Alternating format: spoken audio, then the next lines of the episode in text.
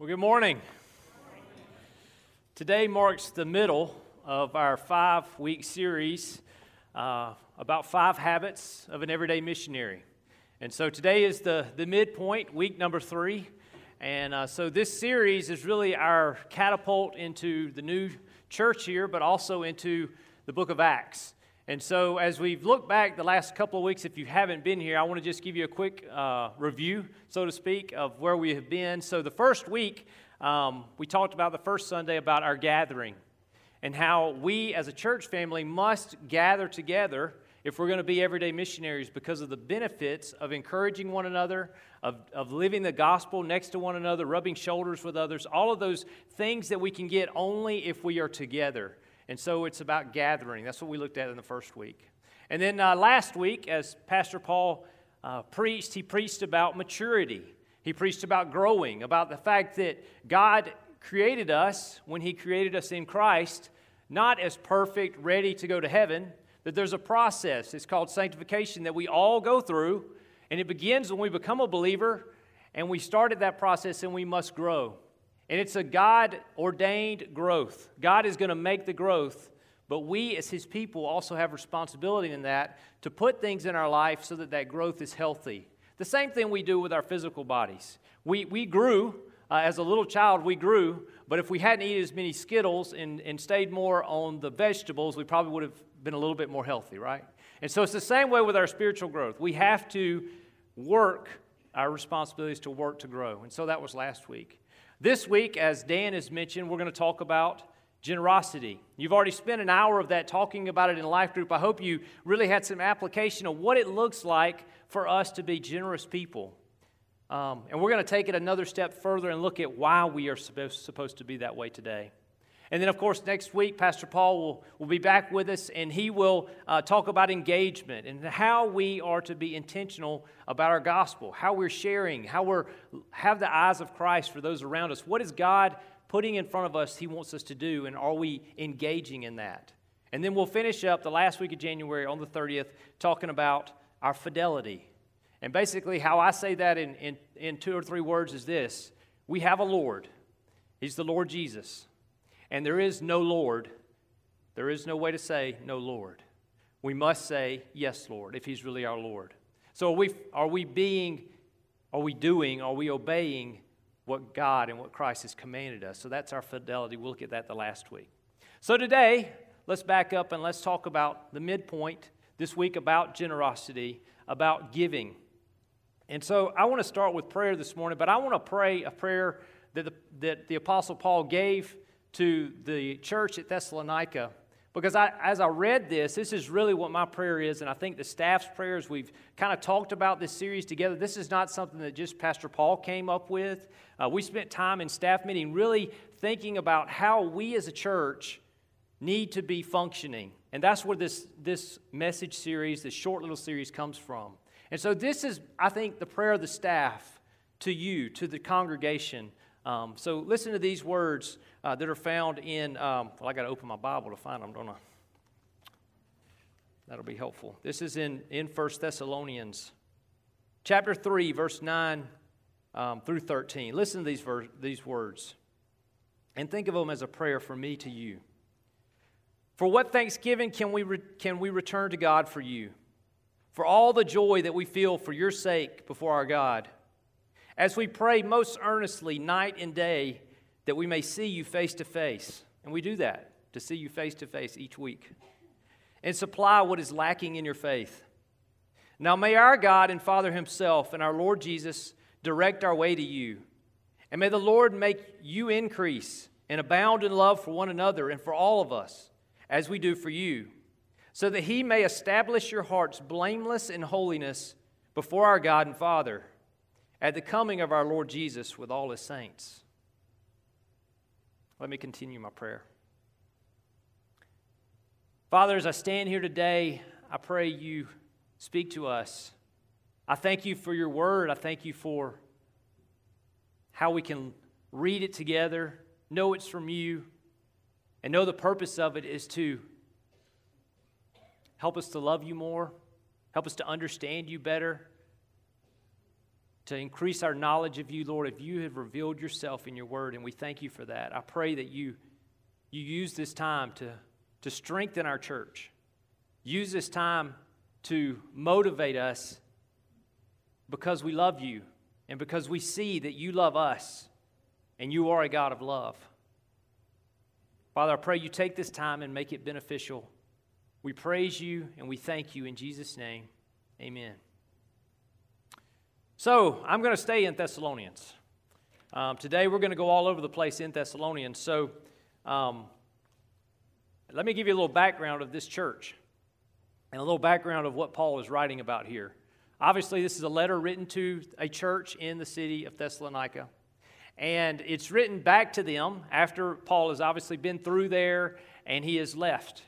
Um, what's interesting to me in this is that Paul only stayed with them, it says three Sabbaths. This is from the book of Acts. It tells us that uh, on his, you remember, he got called to Macedonia, he went to Philippi. He, he started, began a church in Philippi, was persecuted, put in jail. We have the great story in Acts of the, the Philippian jailer. After he gets out of jail there, um, he, he speaks to the, the believers again, and then he leaves them. And then he goes to a couple of other cities, and then he ends up in Thessalonica. And it says that he spent three Sabbaths speaking in their, in their synagogue. Three Sabbaths is it. That's less than three weeks he was there. So I want you to keep that in mind to how fresh and how new his relationship was with these people as we talk about being givers of self.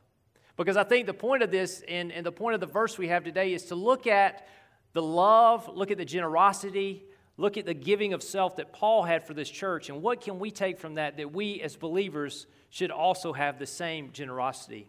I appreciate what Dan said earlier about Lottie Moon giving and how we've already reached our goal, which we have, which is, which is awesome. And to this week of, of January already to go over it by $20,000, um, I think that's a, a, a, place we can point to to say that, yes, we are a generous church. Uh, we are a church that cares about missions. We are a church that, that wants to see the gospel shared uh, across the world. We see that. And so I, I'm kind of speaking you today as, as those who are being generous, but I want to stand up here and exhort you and to challenge you to be more and more. Uh, if you look at, at 1 Thessalonians, actually, Paul does the same thing. If you look in, uh, in, in verse 10 of chapter 4, he says this He says, um, For that indeed is what you are doing to all the brothers throughout Macedonia, but we urge you, brothers, to do this more and more so he also found a church that was already doing this love and hospitality, and he encouraged them to do it more. So that's what I'm going to do today. I'm going to encourage you to say, yes, we met our goal missions, we did that kind of giving, but now I'm going to encourage you to do it more and more. And it's going to go beyond our money. In fact, this is not a Stewardship Sunday sermon. Fact, we're going to talk very little about any of that kind of stuff. We're going to talk about us. We're going to talk about how God expects us to give. You've already done that for an hour in life group if you were able to be there when you talked about being hospitable, opening up your home, what it looks like for us to be open to the world. That is giving self. And that's what these verses are about. So let's read our, our key verses today. It's in uh, chapter 2, 1 Thessalonians 2, verses 1 through 8. For you yourselves know, brothers, that our coming to you was not in vain.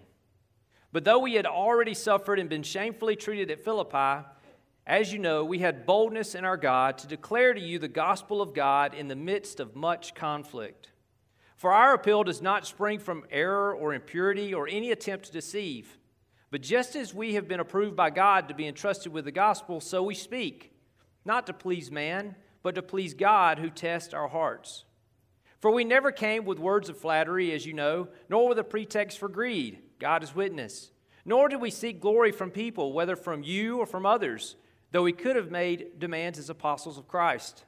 But we were gentle among you, like a nursing mother taking care of her own children. So, being affectionately desirous of you, we were ready to share with you not only the gospel of God, but also our own selves, because you had become very dear to us. Now, remember what I said at the beginning this is a church that he had known for how long? Less than three weeks. In our circles, that's still a stranger, right? If, if you're here today and this is your first time here, you're not a part of us yet. We'd love to get to know you, uh, but that's going to take some time, and we would love for you to join us. but it's going to take some time before you're part of us. But then you read these words that the, the Apostle Paul wrote, and you're like, hold on, those words sound like someone who knows and has known someone forever. Listen to these words in that verse, uh, verse 8. So, being affectionately desirous of you, we were ready to share with you not only the gospel of God, but also our own selves, because you have become very dear to us. So, the challenge to us today is can we say that to those who are outside of us today, to our neighbors? Can we say that to those that we don't know yet, that are strangers? Do we say that to those who came in this door maybe for the first time today? Are we desirous of them affectionately? Do we treat them like a nursing mother? Do we want to love them that way? Well, if, if we say, well, that's not just, that's not normal. Why is it not normal? Because it takes, we think of love in that way, right? We think of love as being that thing that makes us be able to say these words.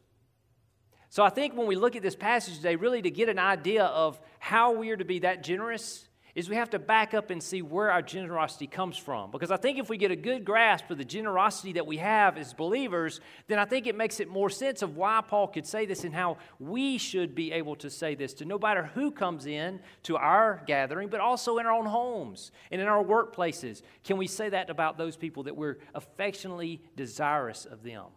We should be able to say that about all people. So that's what I want us to spend this time doing is looking at the why. Looking at the why.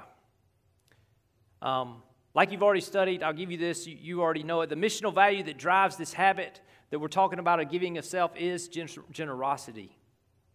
Generosity. You looked at that in life group today. Two words I think that help us understanding the word generosity um, are hospitality which you dealt a lot with today, and also another word that I think we kind of use and kind of we know what it means, but it's hard to describe because it's so big, is kindness. I really think if we took the word kind to its to its superlative, to, the end of it, I think that's where we find generosity, is that we are kind. We're loving, we're open, we're willing to share. Those, that kindness word, I think, is a good word for us to look at as how we want to be seen to the outside world. We want to be seen as being kind, so kindness. I like this passage in 1 Timothy 6:18. This is what Paul tells Timothy about those in his church that are rich. Of course, we have to back up and remember that we are all rich in Christ, right? And also that in the, in the world that we live in, as a first world country, we are rich compared to the world. So listen to these words. Paul tells Timothy, they are to do good, to be rich in good works, to be generous and ready to share. Same kind of idea. Ready to share, ready to give. This is a part of a good work. This is a part of what we're called to do. And you know, there's, there's all kinds of, of motivations to do good, to, to give of ourselves. Uh, you probably have, have heard them. There's advertisements for them. I just want to give you this. A lot of those, though, are, are, are selfish. Did you know that our giving can be selfish? Our giving is selfish if we're, if we're giving so it makes us feel good. We feel better about ourselves. It's also um, selfish if, if we're doing it so others, how others see us. We think about the Pharisees in that, how they gave so that others would see them giving. Do you give so that others see you in a certain way? That's selfishness. Or maybe even it's almost like a penance. It's like it's a guilt thing. You know, we give because we have so much and we feel like we should.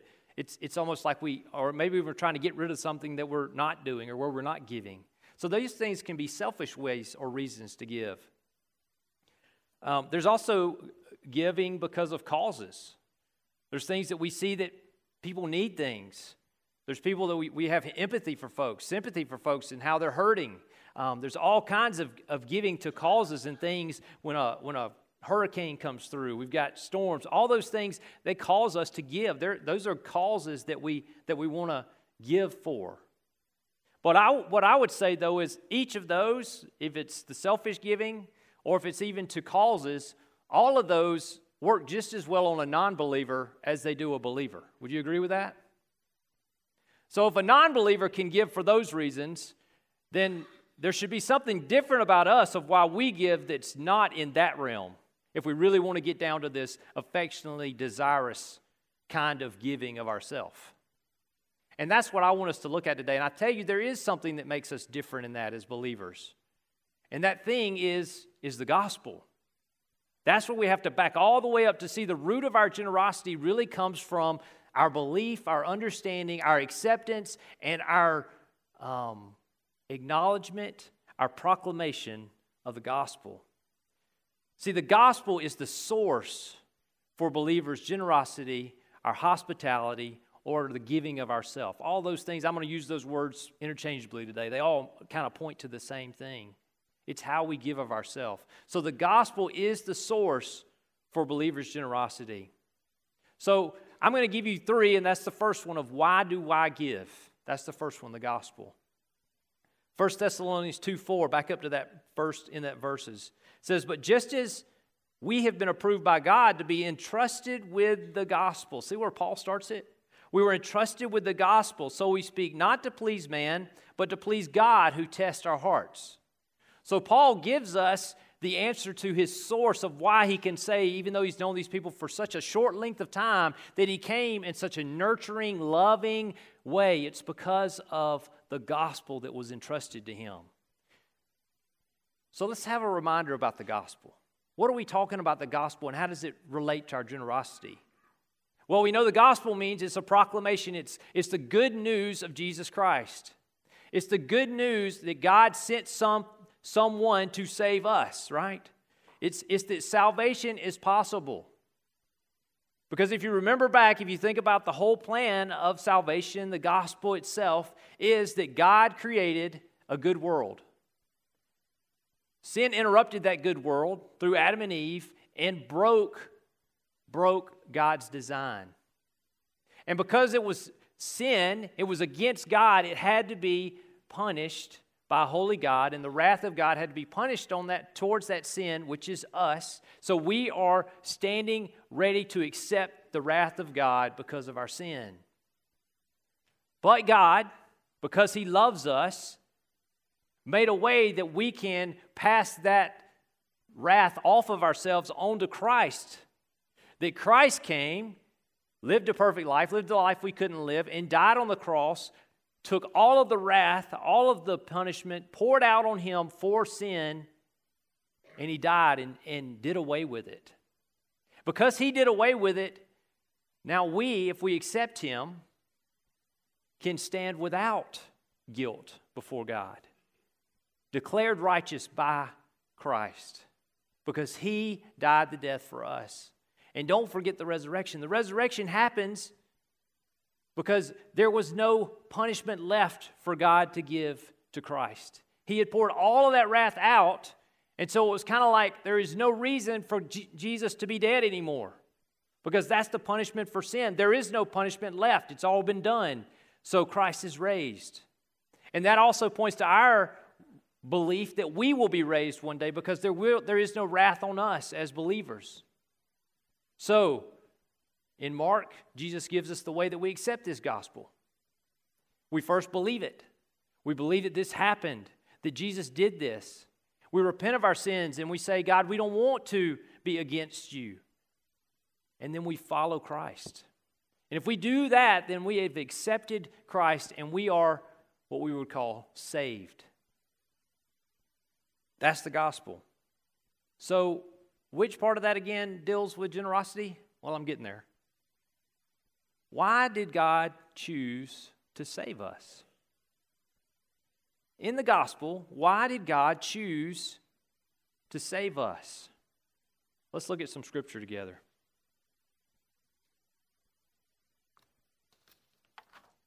Ephesians 2 4 through 7. 1 through 3, we know, talks about where we were, that we were dead in our sin. Verse 4 says, But God, being rich in mercy, because of the great love with which He loved us, even when we were dead in our trespasses, made us alive together with Christ. By grace you have been saved and raised up with Him and seated us with Him in the heavenly places in Christ Jesus, so that in the coming ages He might show the immeasurable riches of His grace in kindness toward us in Christ Jesus. I want to look at this passage for a second because I think there's, there's four words in here, and, and uh, John Stott's commentary on this really points to this. He says in his commentary on Ephesians, he says, Paul goes beyond a description of God's saving action. He gives us some understanding of his motivation. So, why did God save us?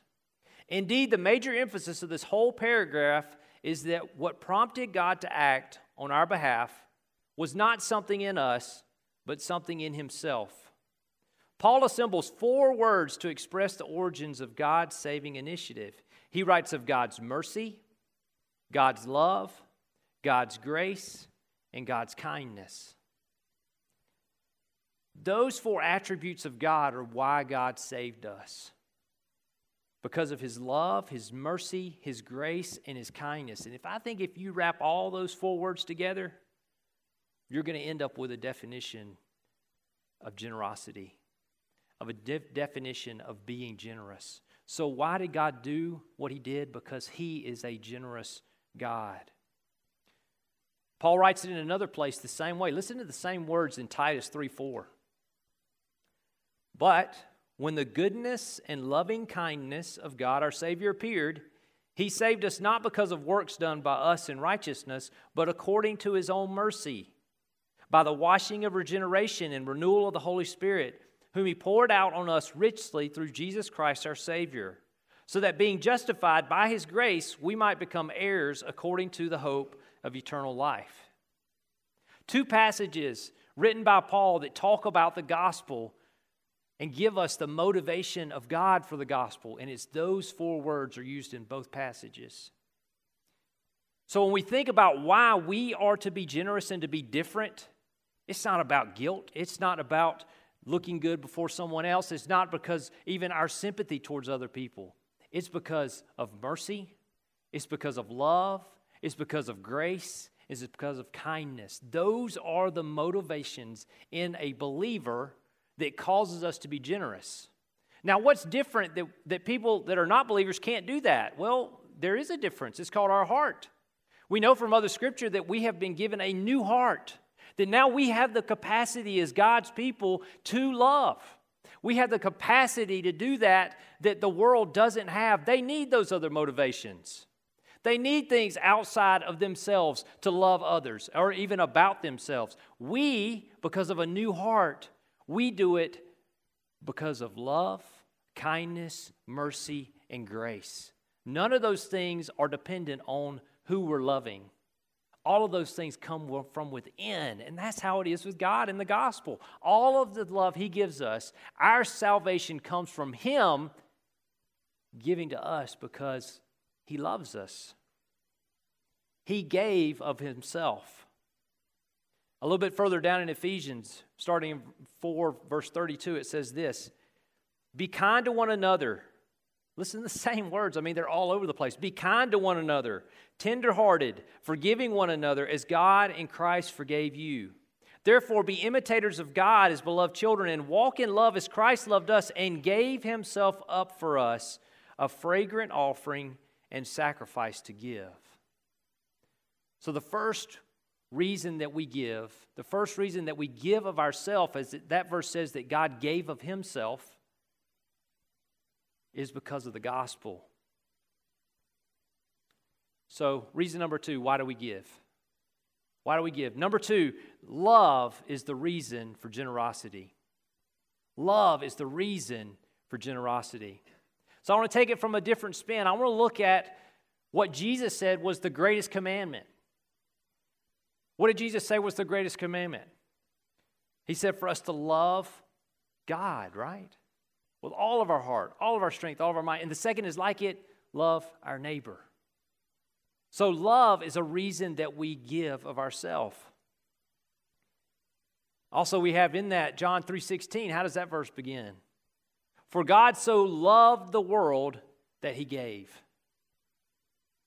We should really now, as his imitators of God, as imitators of God, as Christ, trying to be like Christ, as we are becoming like him, we should be able to say, For I so love the world that I give.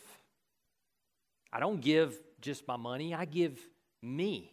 Christ didn't just, God didn't just bless us with financial giving. He didn't just bless us with certain things. He gave of Himself. And that's what we're called to do through love. Other verses that point to this John 15, 13 says, Greater love has no other than this, that someone lay down his life for his friends. 1 John 1 19 says, We love because he first loved us. And then I want to spend just a minute in the passage that Sam read earlier, 1 John 4 7 through 12. Listen to these words about love and how it should motivate us, it should be why we give. Beloved, let us love one another, for love is from God, and whoever loves has been born of God and knows God. Anyone who does not love does not know God, because God is love. In this, the love of God was made manifest among us, that God sent his only Son into the world so that we might live through him. In this is love, not that we have loved God, but that he loved us and sent his Son to be the propitiation for our sins. Beloved, if God so loved us, we also ought to love one another. No one has ever seen God. If we love one another, God abides in us, and his love is perfected in us. Verse 12 tells us that the love is perfected in us. That sanctification process, it doesn't start that way, but it should get that way. It's the process. And then verse 7 tells us that it's only believers who have this perfected love. It's something that the world doesn't have, but we have it as believers. Are we, are we using it? We have the capacity. Are we putting it to work? So, first, we love God. Other verses that talk about loving God first, if um, if you love me, feed my sheep, right? 1 Thessalonians 2 4 is, but to please God who tests our hearts. Then we also, it's because we love God and also we love others like God loves others. The verses that we read talk about being gentle among you, nursing mother, affectionately desires for you, very dear to us. And then 1 Thessalonians 3:12 says, "May the Lord make you increase and abound in love for one another and for all." He knew these people less than three weeks. I hope you keep that in mind. We are not talking about a long friendship, but we're talking about a relationship that is deeper than time can make it. It's because it's the love of Christ. And I think we'll see in a minute, we'll see verses I'm going to pull out that actually speak to the, to the Thessalonians how they loved Paul in less than three weeks. In the same way.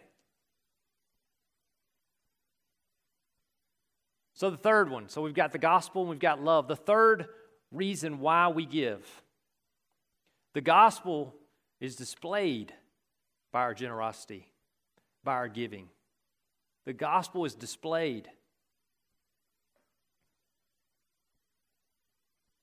As we've talked about the gospel, there's one part of it that talks about how when God, you know, God created the world, it was perfect, it was good, and then sin broke that perfectness, broke God's design, and it also broke the relationships.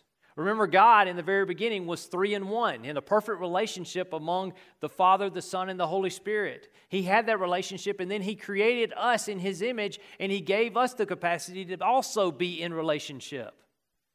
So we have this ability to be in relationship that love is a part of, that love is an integral part of, but sin has robbed us of that. So, what does the gospel do, in or how do we, in our generosity, display the gospel? Is that we show the world that that is possible again. So, the first is the triune God. He built, He created us for relationships. Genesis 1:27 so God created man in his own image in the image of God he created him male and female he created them that's we have the capacity to be in relationship Christ comes and he reconciles us to the Father, but not only to the Father, he also gives us the ability to reconcile to one another. Listen to these verses, uh, Colossians 1:19, which is Paul will use this next week. For in him all the fullness of God was pleased to dwell, and through him to reconcile to himself all things, whether on earth or in heaven, making peace by the blood of his cross. And you, who once were alienated and hostile in mind, doing evil deeds, he is now reconciled in his body of flesh by his death, in order to present you holy and blameless and above reproach before him. We're now reconciled to God through Christ. Ephesians 2 17 through 19 says, And he came and preached peace to you who are far off, and peace to those who are near. For through him we both have access in one spirit to the Father. So then, you are no longer strangers and aliens, but you are fellow citizens with the saints and members of the household of God. We now have the ability, because of the gospel, to be in relationship with one another, to have a loving relationship because we are willing to give of ourselves. We're willing to die to self. Remember that part of the gospel? The part of the gospel is that we follow Christ, that we deny ourselves and we live for Him. Part of that is denying ourselves when it comes to our relationships, putting the needs and the wants of others above us so that we can show them love and we can show them the gospel and be a display of it to them. Relationships are, are restored through the gospel to God and to one another. Listen to these verses back in 1 Thessalonians, and, and this is where I say that you see what the, the people of Thessalonica were doing back to Paul. He says in uh, chapter 1, verse 12 So, being affectionately desirous of you, we were ready to share with you not only the gospel of God, but also our own selves, because you had become very dear to us. But back up to verse 9 For they themselves report concerning us the kind of reception we had among you. What kind of reception did, they, did Paul find? You read further down in there that they accepted the gospel message and they loved him because of that and they started praying for him as he had to he was ripped from them because of persecution once again. And he longed to be back with them, and they longed to see him, and he finds that out through his through Timothy. And it tells us in 1 Thessalonians 3 6, is where we read that. It says, But now that Timothy has come to us from you and has brought us the good news of your faith and love, and reported that you always remember us kindly and long to see us as we long to see you. So it wasn't some super Christian love that allowed Paul to have this uh, motherly, generous spirit towards the, the Thessalonians. No, we see it in regular, very early on baby Christians are also returning that love back to Paul.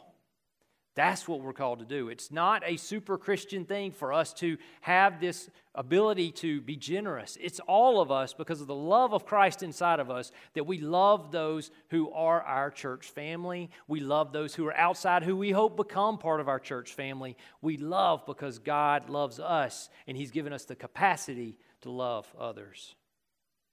And when we do this, we are showing those around us the gospel. I hope you heard in life group this morning uh, as you read through that. I hope uh, your teacher pointed out Pastor Paul's eye opening experience when he was talking to a pastor, and the pastor said that he um, thought it was kind of illegitimate, so to speak, if you were willing to share the gospel with someone, but you weren't willing to share a meal with them. That's us displaying love before we share the gospel. That's us displaying love to others by that we're willing to love them when we don't even know them. They're a perfect stranger to us. I also uh, loved what Sam Tarwater said this morning in our prayer time when he was talking about that First John passage. He mentioned it, it talks in there about love has no fear. And as we talked in our life group this morning, something that came up over and over again was I don't know if I'm going to be willing to do this with folks I don't know. You know, there's, you know, it wasn't said, but this is what we're all thinking. There's bad people out there. But love has no fear. Do we live that way? Do we understand the gospel in a way? Does it change our mindset that we're not worried about the temporal? We're not worried if somebody steals our stuff. We're not even worried, heaven you know, forbid, that they kill us because where are we headed? To heaven. Love should give us that no fear. To be open, to be willing to be hospitable because we have no fear because of love, because we understand what we have when we have the gospel. We have everything we need in Christ. Nobody can take anything from us anymore because we have Christ. So now I want to finish with, with a couple of applications of what this generosity should look like for us, Calvary Baptist Church. What does it look like for you on a day to day basis that you live a life where you are giving of self? So, our walk before outsiders requires for us to be generous with the gospel and generous with ourselves, our walk. One more verse. 1 Thessalonians 4:12 so that you may walk properly before outsiders and be dependent on no one. Remember this is what Paul's wish is, what his desire is for his church that he birthed in less than 3 weeks that they would walk properly among outsiders. So how do we do that here at Calvary? Five areas. Our first one is our time. Are you willing to be generous in giving of self of your time? Sometimes it's a better commodity than any money, right? Are you willing to give up what you want to do, what you think you need to do to help others, to answer that door, to do things in all kinds of ways? I'll just give you a list. Are you willing to give your time for relationships? Are you willing to really find out how someone is thinking? Are you willing to give up your time to meet the needs of others around you? Are you willing to give up your time to meet the needs of our church? Are you willing, once in a while, not to be fed in here and instead be in the preschool building on Sunday morning? Are you willing to get out of your life group where you're fed every week and go teach a children's class? Are you willing to give up your time to do things that our church needs to do so that we function as a healthy body? That's what love is, that's what giving is. Are you willing to give up your time and go on the mission trips that the church puts forward? Are you willing to give up your time to be in a D group and to strengthen other people like you and be strengthened yourself and give up your time? One specific one I want to point to before I move on is our prayer time at 8 o'clock on Sunday mornings. This morning we had 13 people there. Sam counted. Twice it grew, thankfully. 13 people. This goes back to the week at the end, the, the last Sunday about fidelity. Do we believe that it takes us praying for God to move and to be a part of what He wants to do? Does He call us to that? I believe He does. He calls us to pray. Do you want to see your church being exactly what God wants it to be? It takes prayer. We meet every Sunday morning at 8 o'clock. Are you willing to give up your time? Get up 30 minutes earlier. That's all it takes. If you're, if you're here at 8:30, it only takes 30 minutes earlier, no matter what your schedule is, for you to be here and us as a church to pray for our Sunday and to pray for our mission efforts and to pray for our community ministry efforts and pray for all the things that we as a church should be praying for corporately together. Are you willing to give up your time for that? Are you willing to come and pray? Do you think it's important? The elders do. That's why we have it every Sunday without exception. Come pray with us. 15 minutes. You'll be early to life group. I'm the first one there. Tommy's the first one there every week because we've been in the prayer time. Come pray with us at 8 o'clock. Let's pray that God moves among us. Come pray with us. Number two, our resources. This is that little part of time we talk about stewardship. It is about giving. I'm thankful that I belong to a church that we were within $6,000 in 2021 of meeting our budget. $6,000. That is an awesome church that gives.